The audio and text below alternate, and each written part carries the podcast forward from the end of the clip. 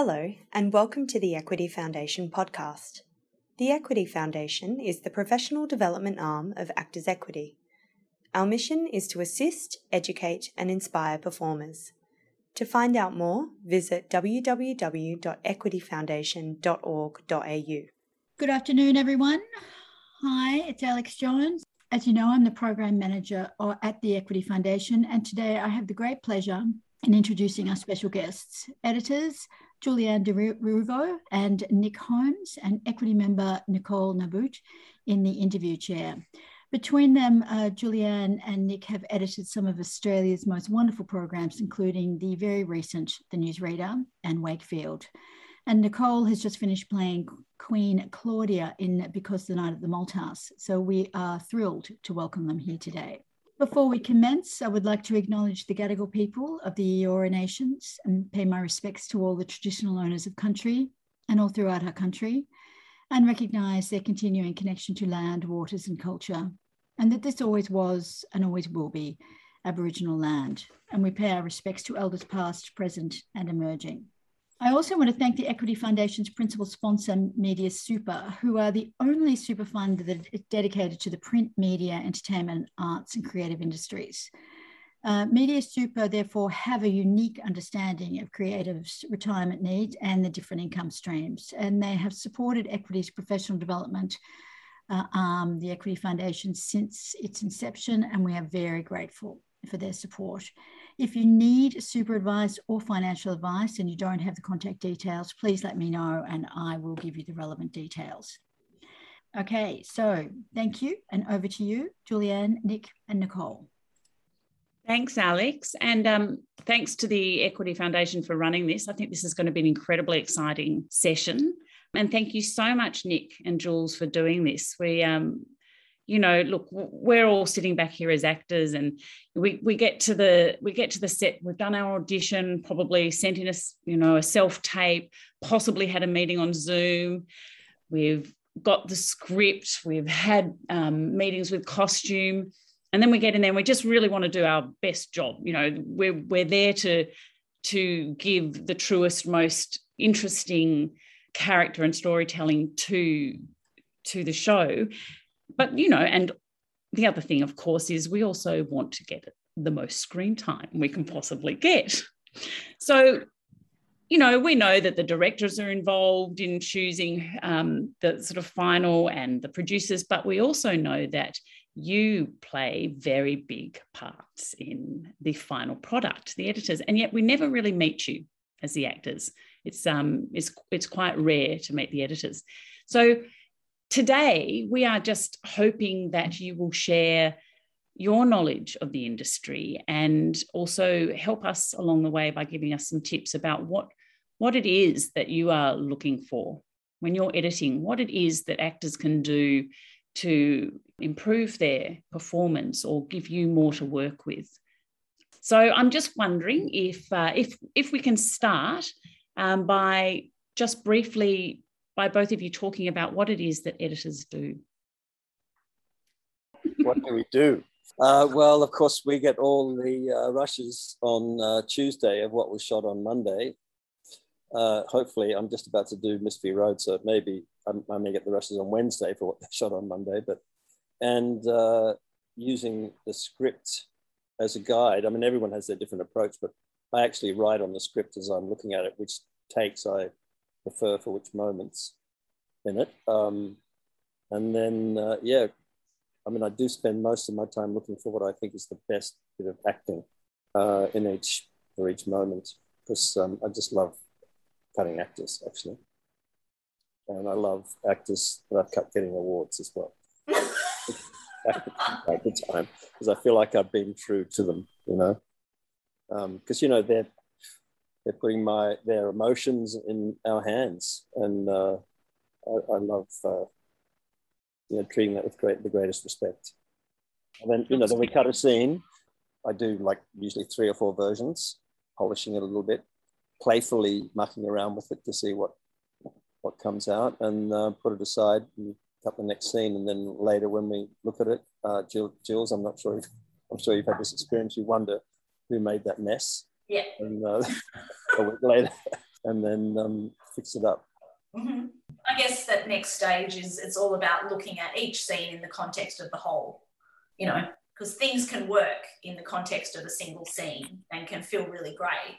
And then when you watch it in context in the whole episode, you'll find you do need to go back and tweak performances and sort of um, performance levels and to make sure that there's a sort of emotional continuity over the whole. Yeah, that's so when you start, when you're approached about a job, are you given, do you speak to the directors first or do you get the script first? Or, I mean, obviously you both have working relationships with different directors. Is it a lot, is it a lot to do with that?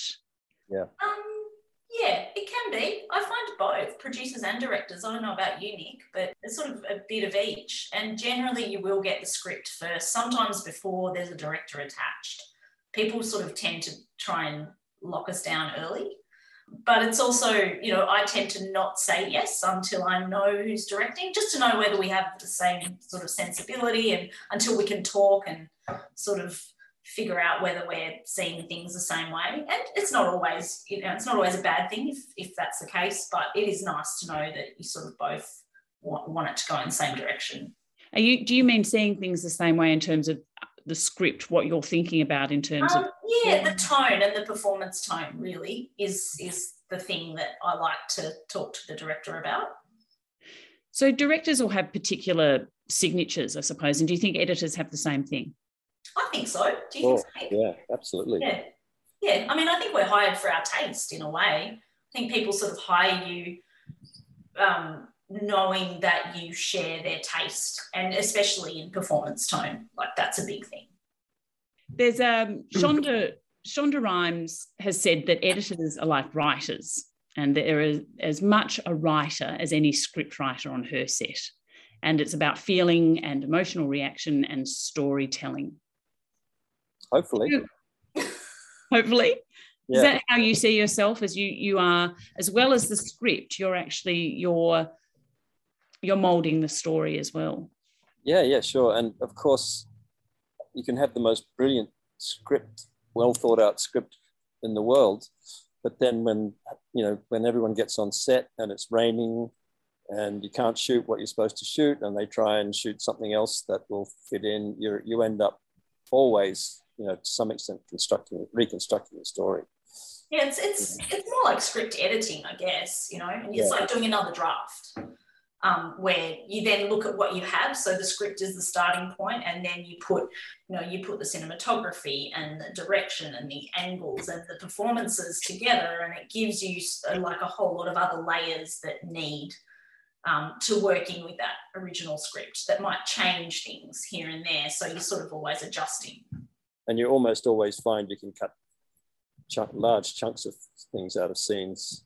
Yeah, because on the page you need the dialogue to tell the story, but then on screen, uh, you know, one look sort of says what five lines might say. You know? Yeah, I heard a great story. Um, I can't remember. Oh, it was Harrison Ford was on a film, and um, he, when he read the script, he went to the, act, the writer and said, "I've got three pages of dialogue here. I can say that with a look." and, sure. And, yeah. and the this is the story the writer was saying. He said, and he did. I'm going to ask you a question about how much. Um, I'll, I'm going to put a little pin in that reaction there and just finish off this sort of discussion, this little section about how much liberty you have as an editor in terms of crafting the final product. Uh, that depends, doesn't it? Um, we have liberty in terms of uh, assembling the rushes but then we go, you know, go through a process of collaboration with directors and producers in TV and then with the network. And you know, some companies have lots of layers of executives like Seesaw. Um, when I was doing the end, you know, we had tons and tons of time because of all the layers of, of executives, which was fantastic. You know, the more time you have, the better the result. Um, but yes, so you don't have complete freedom except for the first cut. So yeah. will you obviously the more layers you have, the more time it comes back to you to be played with. And you've got to got to um, enjoy trying to make something you don't agree with work. Yeah, exactly. And make it, you know, I always often look at it as though our job is to keep everybody happy while not fucking up the product. like that really is what we do. You know, it's a way of like addressing everyone's notes in a way that you're not embarrassed to put out in the world. Yeah, which is harder. It's hard. yeah. I'm going to jump forward now to talk about to talk about us, the actors, because that's what we like to do. um, and in terms of um, what you said, you know, about Harrison Ford saying, look, I can say all of that. I don't need any of that dialogue. I can do it all in a reaction or all in a all in a look. When we are on set and, and we're thinking about in terms of say you've, got a small you've got a small part in a big it's your it's your feel like it's your sort of breakthrough part. What can you do as an actor to make sure firstly you you don't get cut out? Um, and times are just a situation where there's just too much and your character's not important. But there are, are there other things that you can do that make sure that you're giving the best giving yourself the best chance? There's certainly something you that you can't do which is try and draw attention to yourself by doing a whole lot of irrelevant business yeah. which is what i've seen quite often and that's a good way to end up on the cutting room floor yeah well, it's, it's the same advice to any actor simplicity. You know, we're after the truth. We're looking through the rushes to find truthful moments, you know, where we believe that character, that actor is that person. Yeah. So we get told, um, you know, I've been reading a little bit. So I just I want to read something to you that I read that made me think. um, so Jeffrey um, Richman has said, as an actor, you want to be able to bring different things to the set and try different things as editors, we want options from the actors, things that are unexpected are the gems we're looking for, slight subtleties or approaches to the dialogue on the page that are different and aren't filling aren't fill in the blank types of performances. Sometimes I read that sort of thing and I think, yes, yes, that sounds fantastic. So options, but it also puts that sort of scare into me of doing things that you're doing just for the sake of doing things which is what you've said so but there's a difference there do you do you do you want to expand on that sort of that the subtleties or the options or that we can as actors give you different choices that might be helpful um, i think it still needs to be i mean what we're looking for is basically we want to clearly communicate the purpose of the scene and that is, is what we're looking for, is what clearly communicates that. And when we talk about options, it should still be all within that umbrella, you know?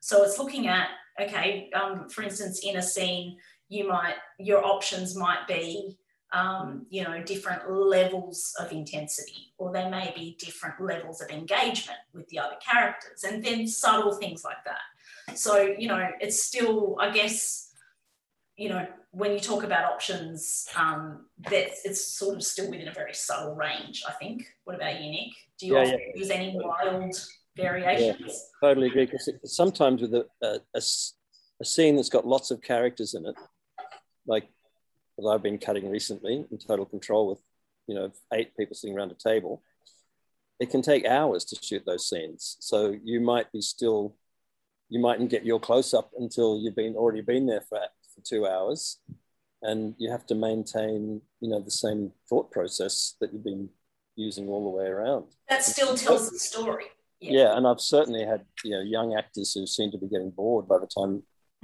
the camera gets them so they start doing something outrageously different and it's uncuttable you know it has to be yeah within a range but of course we just don't want the same thing over and over again mm-hmm. hopefully we at least get a couple of takes i always ask directors to, to at least shoot two takes, but because sometimes they're in such a hurry in television that they don't want to. Yeah. Do you ever get um, do you ever get the rushes and tell the director that you're going to need to do that again, that scene again? Does that well, happen? We were talking about that yesterday. Yeah. I had a scene in the show years ago where the director uh, got sick and couldn't come in on the Monday. so they, the director of the next block just had to step in and start directing. And there was quite an intense scene between the two leads. And of course, he didn't know really the background or was just dumped there, the director. And the actors were just, you know, they just went really into a dark, dark place. They were weeping, you know, carrying on. And the, when the other director came back, he looked at it, and, and I actually called up and said, you know, we need to reshoot that. And um, so the original director came back and he looked at it and he said, what's wrong with that is that they haven't realized that people actually hide their feelings. You know, people hide their feelings from each other. So we went back and reshot it that way.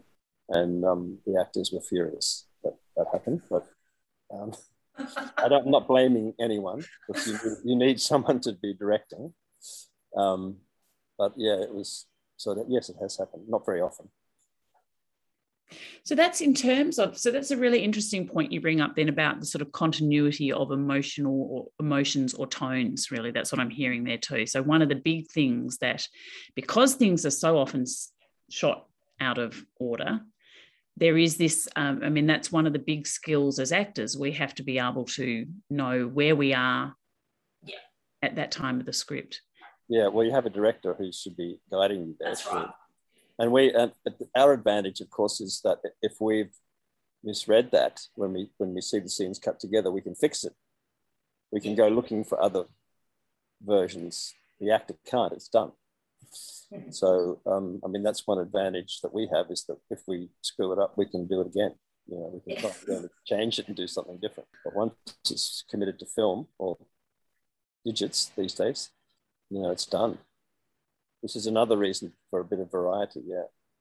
yeah that's what i'm thinking if you've got then if you've got those extra couple of takes which have a slightly different subtleties are slightly different then it actually gives you the option later on if things have changed Yes. that you can you can slot those in Yep. edit them in with continuity how how big an issue is continuity with in terms of It can take this one. you know the props Well, look, um, stories it would be brilliant for us if everyone had fabulous continuity and the performances were truthful. But if we have to choose, we'll take a truthful performance and just be happy to spend the time trying to make it work. The advantage of great continuity is it gives us complete flexibility in the edit Yeah. to choose the best bits of performance. I mean, I, you know, many occasions on many occasions I've used a bit of performance that I, I didn't want to use Yeah. because of a continuity problem. And they people say all the time continuity doesn't matter, but then suddenly it does matter. Yeah. Yeah, it just Um, leaves you with a lot more options if the continuity is good. And you know, that's one way definitely to avoid hitting the floor is if your continuity is good, then there's no reason to cut away or to cut around anything. Yeah, I mean, there's one thing that just repeatedly bugs me is people playing with their hair and, in a shot, particularly with long hair. You know, people, people um, I've got a bit coming in I can't get the barber. But, uh, um, you know, if you're going to don't touch your hair unless there's a dramatic reason for touching your hair in the middle of a shot. And then, if you're going to do it, um, you know, those this we just don't want to make you too self-conscious though. That's the balance with, you know. Yes. I mean, Nick and I, we, we spoke about this yesterday briefly, is that a lot of the time certain actions are connected to a dramatic intent. And that is probably the best way to look at continuity, you know, like you're doing something at a particular point in time because there's a dramatic reason for it. And, you know, and then that way it probably gives you a bit less to think about. But like Nick said, like it's, you know, you don't want everybody to be so self conscious about what they're doing and where they're putting things that they're not paying attention to their performance. Are there any particular scene? Are there certain types of scenes that are the most dangerous for continuity? Dinner tables, Thinking eating. Tables. Those dinner table scenes take forever. It's just, they do. They take days. I'd rather cut a big action scene. than a. Action's so much easier. Do you end up getting a whole lot of actors who just actually don't eat anything because they're way too afraid? good, good. That would be nice. Just eat at the same at the, on the same line all the time, and you won't be But don't worry, you know, that it's much worse to be self-conscious than to have bad continuity. exactly. It- it is an interesting thing because I know I have been on, you know, I have been on set where you're having a great, you've, you know, you're having a lovely, lovely sort of scene with somebody, and you suddenly have that moment of going, "Ah, I I didn't pick up the cup at the right time. you know, and it's horrible because you know as well that not only have you not done that, but the, that thought has dropped in. Yeah. Suddenly out of the moment. Right. It's just like, Yeah. great. Um, Yeah, well, don't worry about it. I mean, you know, it's like if you're a ma- masterful at any craft, you know, it takes a huge amount of work, and um, you know, I'm sure you know it'd be fantastic. I've noticed that um, Julianne's too young to have noticed this, but uh, when I started doing this, everything was shot with one camera, and actors had a lot better continuity in those days because I'm talking Oh. about, believe it or not, almost 35 years ago, um, because uh, they, you know, they had to. Whereas people get, I think, get used to things being shot multicam, where uh, you know it's less, it appears to be less important, but of course it's not really. So I've noticed a gradual lack of discipline in, on that front over the past 35 years. So you're really saying, in many ways, we need to, if we're going to have movements or actions, we nearly we need to prep beforehand. They nearly need to be marked into our because we really Yeah, well, you need to know why. Yeah. It helps. What's the I mean, thematic it's purpose of that moment? You know, maybe if you're doing something with your hair to buy time, if the character's buying time, fine. Whatever it is, there's a reason. um, yeah, and it takes a massive concentration and discipline to keep doing that for hours uh, in a big scene. I'm sure I couldn't do it. Can we talk a little bit about um, reaction versus so, you know, how important and how often do you find that you end up spending more time on the actor who's reacting to what's being said than the actor speaking? If there's, We love it. We, we do love an actor who's um, in the moment entirely through the scene when not, you know, when they're listening. Certainly, often that can get us out of trouble. But also be more important in in the storytelling sometimes. Yeah. You know, not all about talk, is it? Yeah, exactly. It's not always the dialogue. And that was what we were saying before about that's the reason you can cut chunks of dialogue from a script, is because that exchange, you know, whether it be via eye contact or reactions or having someone listen and and, and engage, um, can tell you a lot more than sometimes the script can. Yeah. do you think that's a big part of when you, if you talk about designing a scene as an editor, do you think that's a big part of it? That sub, that sort of subtext or that reaction or Massive. If, if it's well written. Yeah. but that can also be something that, even if it's not well written, that's sort of a layer that, if it exists in the performance, can elevate the material. Yeah. And is that on the director, on the actor? I mean, how much of it is? Yeah, it's both. It's both. Yeah. But you know, a good script that just has that implied is Mm. we can go to town on that. You know, um, and those those those sign of kind of shows are just delightful to work on. Yeah. With the, how important is so because it's such a you know as we as we know it's an incredible it's a visual um, medium and and scripts are you know absolutely essential in terms of you know I get a well written script and the dialogue is easy. It's easy. It's Yeah. easy to remember. It's easy to feel the right emotions. It's it's easy.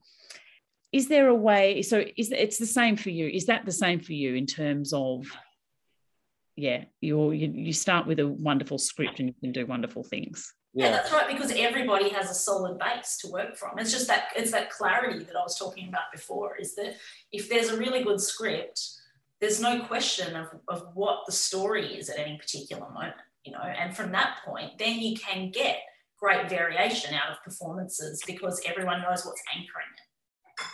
can you do wonderful things with a bad script yeah. You can. Yeah. If you've got um, yeah, good performance. I mean, Yeah. what you need to make a good film or a good TV series is good script and good actors, and everyone else should just stay out of their way. Yeah. True. I mean, true. Absolutely true. so thinking about so we've got okay so we've got this sort of continuity emotional continuity of emotional tone continuity of movements being So when you talk about, um, I think I think Nick, you said something about being. Um, did you say authentic or real or something emotional? Truthful, truth. Truthful. Emotional truth is, um, and it, and uh, we were talking about this yesterday in in a comedy. Mm. You know, what the the biggest mistake, uh, well, mistake's the right word, but biggest problem uh, I have, and I, and I think Julianne agreed with me, is people trying to be funny.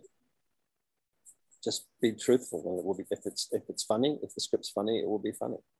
Yeah. Um, uh, this one I was saying before we came on air that I spent a lot of time looking at interviews between, uh, with Billy Wilder and Jack Lemmon, and Jack Lemmon um, said that Billy Wilder directed Some Like It Hot as if it was a drama. So he wanted them to take the pickles they were in seriously as characters. And um, yeah, so I, you know, I worked on a comedy series that went for several years, and I went through all the takes trying to find the moments where the actors were trying to be as least funny as possible. Mm-hmm. And because the scripts are funny, it was funny. Yeah, because the like what you're laughing at really is that you're laughing at the emotions and and probably usually the negative emotions like fear, humiliation, pain, like all of that stuff. If it's performed truthfully, is really funny in the context it's been written in. Yeah, I mean, some people can be outrageous, like Jim Carrey, you know, or, or Robin Williams, but that that's yeah. very, very, very, very rarely does that work. Yeah. Have you seen over the last 10 years a big change in the style of comedy that we produce in Australia? I think so. I think it's gotten way less broad, don't you, Nick? Yeah, yeah, much more. And that's writing as well. Yeah. But if I look back at things I did, you know, 25 years ago, they the acting tends to be a lot bigger too, which sometimes makes me cringe a little bit. Um, yeah, so I think, well, everything's getting more sophisticated in television, isn't it? Yeah. In the last 15 years. I think because the audiences have gotten the audiences have gotten smarter and, and sort of more accustomed to watching a lot more. So I think uh, subtlety is sort of a lot more noticeable to an audience now. I think that's sort of just evolved. Mm. Is there a difference in the sort of performance level you need to have in terms of the different shots, the different sort of coverage? Yeah, well, you need to do less in a close up for sure. Um, there's another, there's a great story about Richard Burton going on to work on um, Cleopatra, and, and he'd done a lot of, he had done some film work, but he, you know, mainly done theatre, and he just noticed that in, in Elizabeth Taylor's close ups, I'm not sure if she told him or he just noticed that she was basically doing nothing. You know, um, and it just was had power. That said, I don't think that means you need to go all out in a wide shot. no, no. Because then they won't cut together. It's about the continuity. Yeah. I mean, I, mean, I think really that's uh, the answer to that might be no, right? Yeah, I think so. I think it's just about just playing it with continuity over the whole scene because again, the camera and the blocking does all of that. Yeah. Yes. You know, I mean, I don't know about you, Nick, but I only use a wide shot when people like for geographical reference. Yeah, yeah, yeah, yeah. Like it's when people are moving from one place to another. I'm not generally using a wide shot for performance. Yeah. So you'll always start, you know, you'll always start with the wide shot. That will be the first thing that's shot. No, no, not at all. No. No. Start with the close up. Yeah, um, yeah. Emma's on on Love Me, which I'm cutting at the moment. Emma's shooting her close ups first and just doing enough, like as many takes as she needs to get the performance to a place where she's happy. And, and then also that means that you naturally get that variation in the close-ups. And then the then it sort of comes out from that point on, which is great. I think it's really useful. Do you ever have discussions before with directors about what sort of shots you think you'll need? To, does that come up? Is that something you would do? No. Editors? I haven't. You just not, you, in, not in television. In film? In film, yeah, like in film, I generally would go through the shot list with the director beforehand, um, and you know, just as a reference and just sort of check coverage. But generally, it's because um, they're getting a lot less coverage than in television. So you know, in television, you basically work with what you get, unless you're finding it's not enough, in which case you'll call the director and say, "Hey, we need a little bit more." or something like that. But in terms of specific shots, it's sort of up to them and the DP really. Yeah, I mean, I my attitude is to make what I've got work, yeah. rather than complain. Except for that one example I told you. if say say we're in a shot, here's um uh, when you've been on set and you've made a mistake. So you you're halfway through a scene, you've dropped a line, you realize you've dropped a line is it best just to push on through or is it better to roll back a few lines for you as editors what would you prefer get yeah that's a tricky we were talking about something quite similar to that yesterday hmm. Probably better to push on in that case but we were talking about uh, when you flub a line what tends to happen and it happens almost daily really someone makes a mistake you know uh, the example i gave is like you can't handle the truth. Sorry, you can't handle the truth. Just go, and this goes on, and that's what I got. That's what you got to work with. In that situation, I think you, if you have, if you feel confident enough, you can either ask the other actor to give you that line again, or back up two lines. Yeah. Right. Don't just repeat the line because it'll be useless because yeah. we're missing the reaction to whatever just happened before that. Mm-hmm. That's a big one. If, if I mean, that would be if you know, in inexperienced people took that one thing away from this, I'd be really. I mean, I think it's generally also about how confident you are as an actor in and whether basically what's going to make you lose your flow more. Yeah. Like I would rather someone continue if going back and repeating a line is going to throw the performance. You know, so it's really just about how you feel in the moment and whether you feel like you can get it back again by going back mm-hmm. you know, and, how, and deciding how far back it is you need to go. And generally, a few lines is probably a good a good thing to do but for it, us anyway. It happens rarely, though. It does happen rarely. It happens rarely that people will take it back a few lines. They just sort of push on generally. Yeah, yeah. It's sometimes a lot of I'm finding directors are often interrupting and asking for that. Um, you know, say go back to here and start from here again. You know. Yeah, that's yeah well, we like that. Yeah. Tell me, so over the last, I mean, a few little, a couple of the things that sort of occur to me is this sort of rise of um, a TikTok and editing at home, and what you know, what what you're seeing in the industry in terms of people becoming their own little production houses, and whether there's some good work coming out of that or I haven't really been following it. I'm sorry, so I can't answer that. Or any sort of um, social media video because there's sort of any sort of social media on Instagram or. I think there's. I mean, look, you know, I'm not really big on TikTok or anything either, and I think we've, you know, probably always just got too much on to spend too much time on there, but. I'm noticing that there's a lot of younger people, especially editors or people that want to be editors coming into the industry that have been cutting since they were 10. Yeah. Like it's kind of quite amazing. And also directors. Like I'm, I've found a few directors have shown up in the edit suite wanting their own avid so they can put together scenes and you know and sort of send them to you to polish which is a strange thing to get your head around but i just say embrace it like as long as there's a line between sort of what ends up in the final show um, I've had a couple of directors that have sort of wanted to do that as a process. Mm. And, um, you know, once you get past the, the ego blow, um, you know, you sort of go, all right, like, okay, let's do it. And it's fine, you know, like it's, they're, they're never, you know, they're never as good as what you could do because that's what you do, you know, that's your craft. So, you know, you sort of go, all right, there's an idea in there, let's work with that, you know. I've never had that happen yeah, you, you might you might have missed that boat, but I think it's going to happen a lot more often. Is there are there any um well we're going to go to questions in a minute, but is there anything are there any stories that you like to tell or um, other information that you think would be great for actors to take away? Well, I think um, the other side of the coin with not trying to be funny is not trying to be too tragic. Mm. I think uh, there's a, if, if people are tending to err in a dramatic scene, they're erring on the side of getting way too big. Mm. And you know, because everyone likes to go to eleven and show that what they can do. I think. Yeah. Um, and so I guess on both sides of the coin, restraint.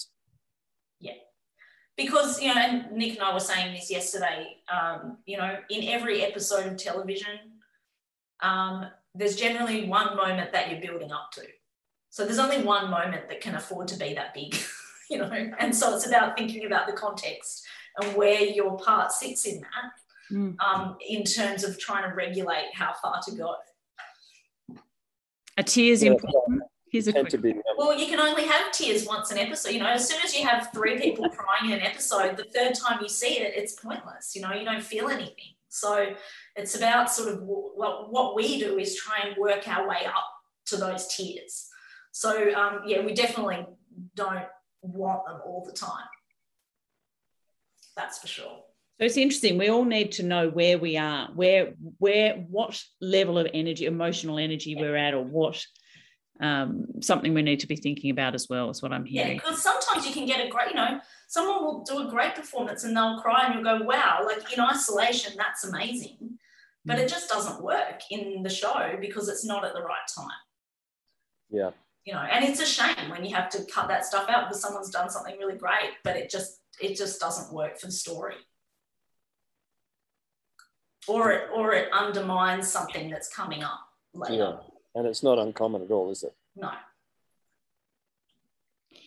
When just just quickly before we get to the questions, what about um, have you noticed a difference in intimacy now that we have intimacy coordinators on set, and we've got the Me Too movement that's you know um, changed a lot of things? Are you seeing less flesh, less, or people more comfortable now? We've got intimacy. You know, ha- have you noticed a change with those sorts of scenes? there seem to be less of them. Yeah. So maybe the producers and writers are becoming aware of. I think so. Yeah. I mean, I was watching um, The Outlaw Josey Wales the other day that was made, I think, in the early 80s. And um, there's a scene where Sondra Locke is almost getting raped by a gang of thugs and they're showing her bare ass like quite a few times in this scene. And, and I was thinking, you know, you would never show a man like that and and you wouldn't shoot that scene like that anymore. But you know, no. I mean, that's a long time ago, of course, but. It's interesting though, isn't it? They do stick out now. Some of the you, you watch yeah, things yeah. and you think, "Oh my god, why? Why is she nude here? Why? Why are her boobs here?" Yeah, yeah, yeah. No, yeah. it's um, yay. We're it's moving on. yay. right, and I think now that that is a thing. I mean, you know, I won't say what show it was on, but I once had a producer try and convince myself and the director that um, someone should shoot a fight, a, a, woman should shoot a fight scene naked. That sounds very dangerous to me. Well, I mean, how, it's just impossible. I mean, how are you going to, you know, how are we going to use that? Like, it yeah. just, yeah. So things like that, not that long ago, you know, like maybe like five or six years ago. Um, I just don't think that would happen now at all. Right. It was lovely to hear that you're seeing it seeing the change. Yeah, yeah, definitely. Were you going to say something else, Nick? No, no, I was just thinking, I, I think I'm cutting less of those sort of scenes now. Yeah, a lot less. Or they're, you know, generally people are clothed or, you know, there's more creative ways around it. Tasteful. Yeah, well, that's good. Mm. don't like exploitation. No. No. Funny how time makes things, dates things so quickly.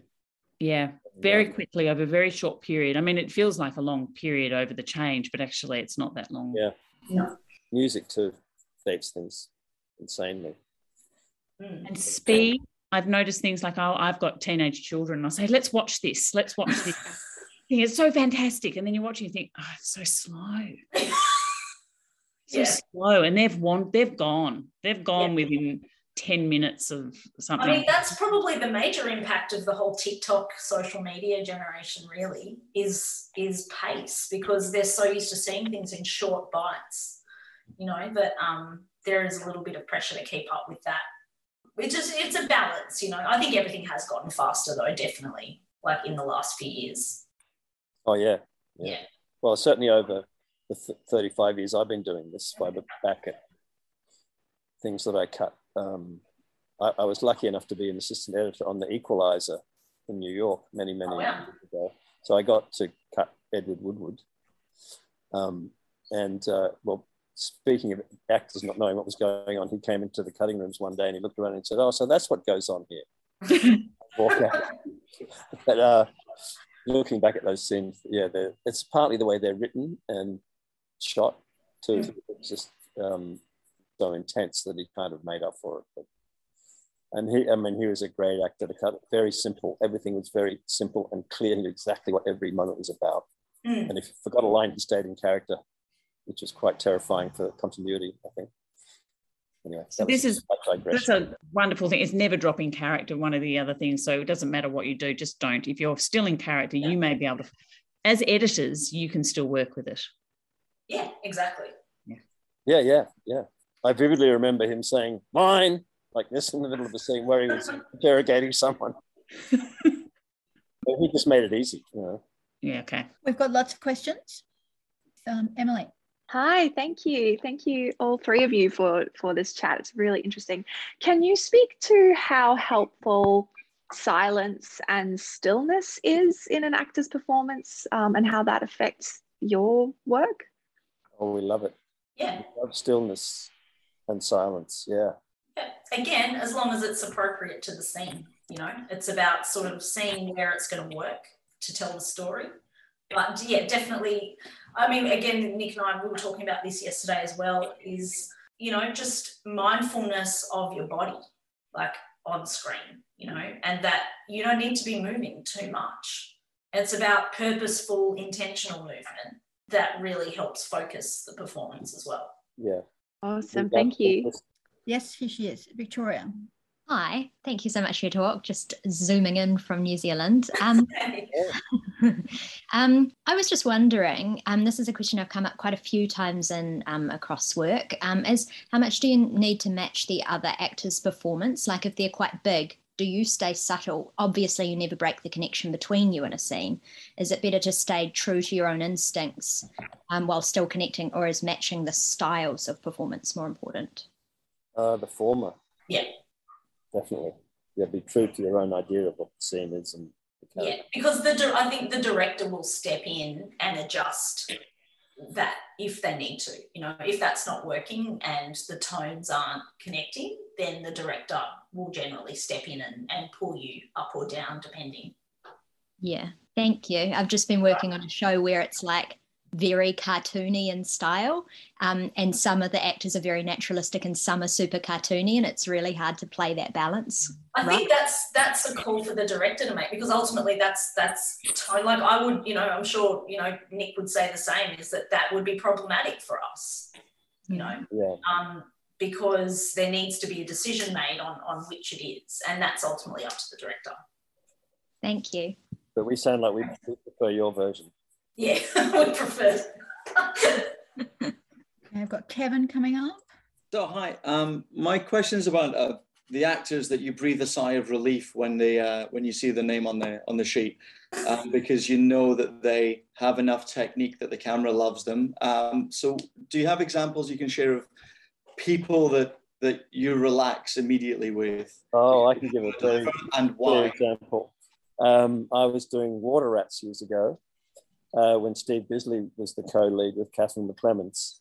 And I vividly remember, you know, you get a you get a pile of pages of the scenes for the day.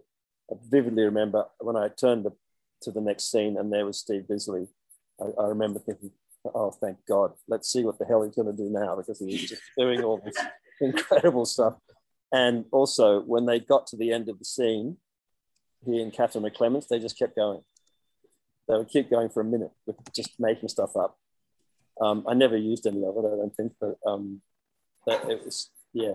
And it was his creativity and you know, just constantly full of surprises that were always, you know, within the bounds of what Julianne was talking about earlier of, of the meaning of the scene. Yeah.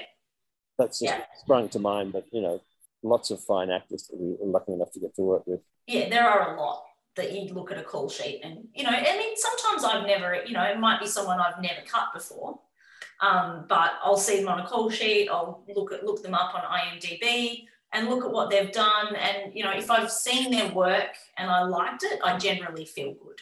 You know, I go, okay, like I've seen something that's in the realm of what we're doing and I feel comfortable with that. Um, yeah. I also love an inexperienced actor that, uh, you know, someone I'm, I feel like I'm really trying to help that person shine, you know.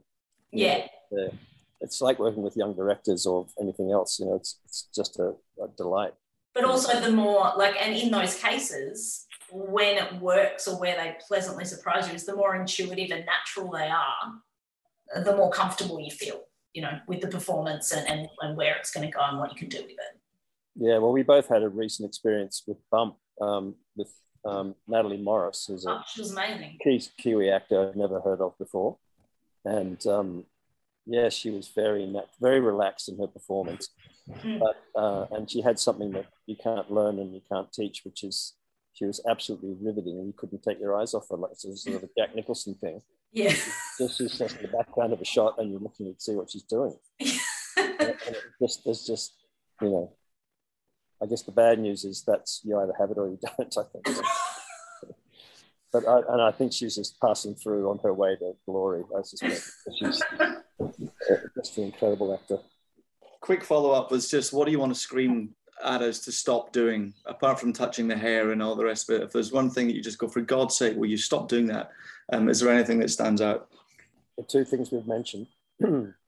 i would say um like uh shifting eye lines you know? Like that's for me that's i i'm primarily always looking at an actor's eye line who they're looking at who they're responding to what they're reacting to.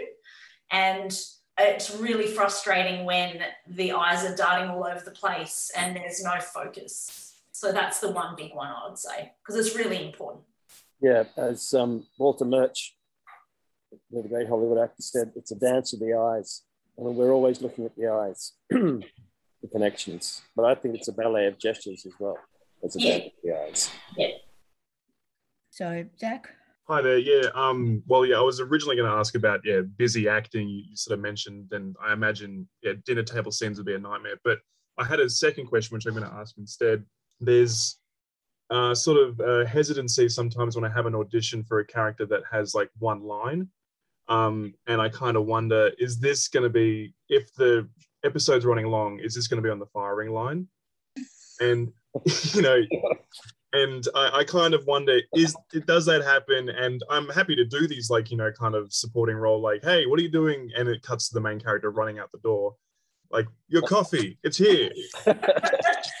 Is that is that something that i should kind of accept if i'm going for like a, a like a quick little side you know angry man role like does that happen in the editing room am i going to be out of focus and i'm happy with that but is that It, likely it- we don't know the answer to that. It depends on the circumstance. It depends on how important it is to the story and to the main players in the story, really. Because Yeah. sometimes you can't do without those lines, Mm. you know, because if they may motivate someone or, um, you know, like, I think that the times where they do get cut is if they don't work and it's it's the punctuation of a joke, you just lose it. Like in that case, I think I find that that happens quite often. But Sure. you, you should still be doing them though, because you make, Absolutely. oh yeah yeah but making There's connections. always a- sometimes they can be gold. Like there's sometimes where you go, "Who's that guy that said that one line? He's amazing. Let's get Let's him get him back." back for a big role. Yeah, Yeah, yeah cool no thanks guys just curious yeah. yeah, no, go for it. Can, can we extend just a little bit when you're talking about cutting? When you get the, the phone call and the email, you've got to cut 10 minutes. How do you start? Well, you know, uh, when I years ago, uh, the episodes of TV had to be an exact length, Mm. and um, now because of streaming, I think no one cares anymore. Yeah.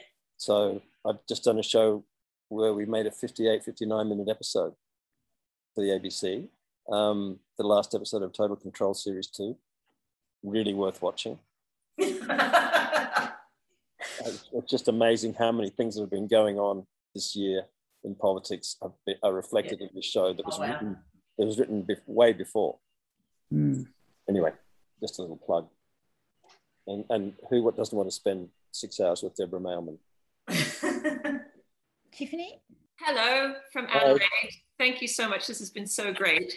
Um, I just I wanted to ask. I've heard a rumor that um, that often footage will be used before the director even calls action. Just those sort of those casual moments where actors are, are doing their thing and they'll be slotted in for different reactions at different times. Is that true? Yep.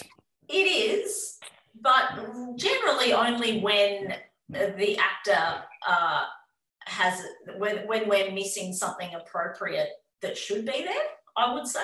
I don't often go looking for those things. Often, but um, I cut a performance of a quite inexperienced actor that was sort of thrust into a leading role, and who was being very, very, very emotional quite constantly. And I remember I used a shot in an intense moment that was taken by one of the camera people while he was just sitting there uh, mm. while they were setting up the scene. This guy just decided to run off 15 seconds of him just sitting there, and I used it at, a, um, at an intense moment in the scene, and he got nominated for a big award.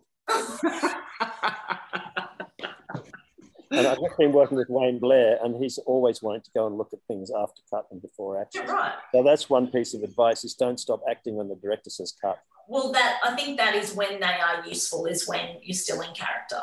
Mm. Yeah. yeah. Mm. It's, I truly don't stop acting yeah. until someone walks in and starts doing your makeup or something. Yeah. truly, it's truly that's what you know. Often. Awesome. Thank you so much. Thank you. Oh yeah. Sorry. Here we go. Peter. Hello. Hey. Hey. Um. Look. one of the things that you were mentioning before about um, shooting out of uh, sequence. As a result, you as a as editors, do you find that having a good relationship with a script editor on set or being on set yourself is helpful for moments like that?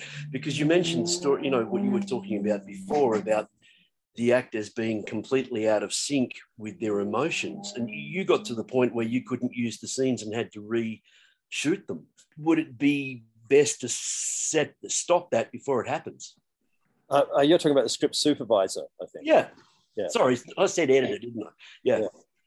Yeah. Well, I think that's a great thing to be able to. Talk. I mean, a good script editor certainly should know where things are fitting. Right. Well, yeah, I'd say the script. Like, if you're not getting that from the director, I mean, and you feel you can't ask for it, then yeah, the script supervisor is the next best best person for sure. Because that's you know, if there is an issue with that, that's who we'll talk to as well. Yeah and sort of say, hey, like this isn't quite working, you know, um, they weren't in the right place. But to be honest, I don't I don't notice that a lot. Do you, Nick? Uh, no, no. No, I, I feel like most people sort of have it have it sorted out on set. And is that something that you learn over time, or is that just something that you're either going to have that feeling or you're not? No, I think you. I mean, we've I don't know if you, I, am sure you feel this, Julian. We're feeling our way through the scene. We're feeling our way through the emotions yeah. of each character. I'm kind of, you know, I'm having this emotional experience of identifying with each actor yeah. in turn or in a room full of people, you know, what they want and what they're trying to, what they're trying to achieve. And that does, that often involves listening and reacting. Yeah. I mean, the way I choose my takes is I, I watch everything and I mark what I've had an emotional response to. So, yeah. you know, by default, a lot of that is reaction. Yeah. Because it's about the person who that dialogue is impacting. Thank you so much, Nick and Jules. Um, it, it's been lovely. I mean, to have two incredibly hardworking and prolific editors share their tips. It's it's been a real joy. Thank you. We really appreciate it. Ongoing, just wanted to sort of sum up. So we we've discussed. So what I've got looking at truth, emotional tone, the appropriateness of emotional tone, um, options, subtlety, reactions, continuity, you know, getting, getting your getting your props right. Not touching your hair. Not touching your hair.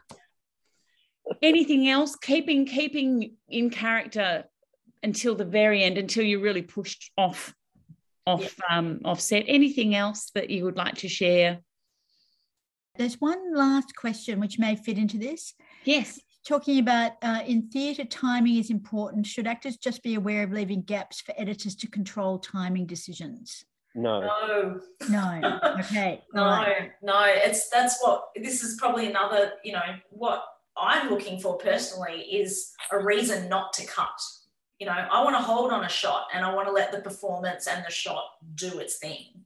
And um, inappropriate pauses, like, are the first thing we're going to cut away for. You know, um, we want the rhythm to be there in the performance so that we don't have to cut away. And I mean, overlaps are a, a, an issue. Back, you know, years ago, I only had two tracks of audio in the Avid. So if someone, if people were overlapping each other and doing it in different times and different shots, as they did on Heartbreak High, um, it was a nightmare.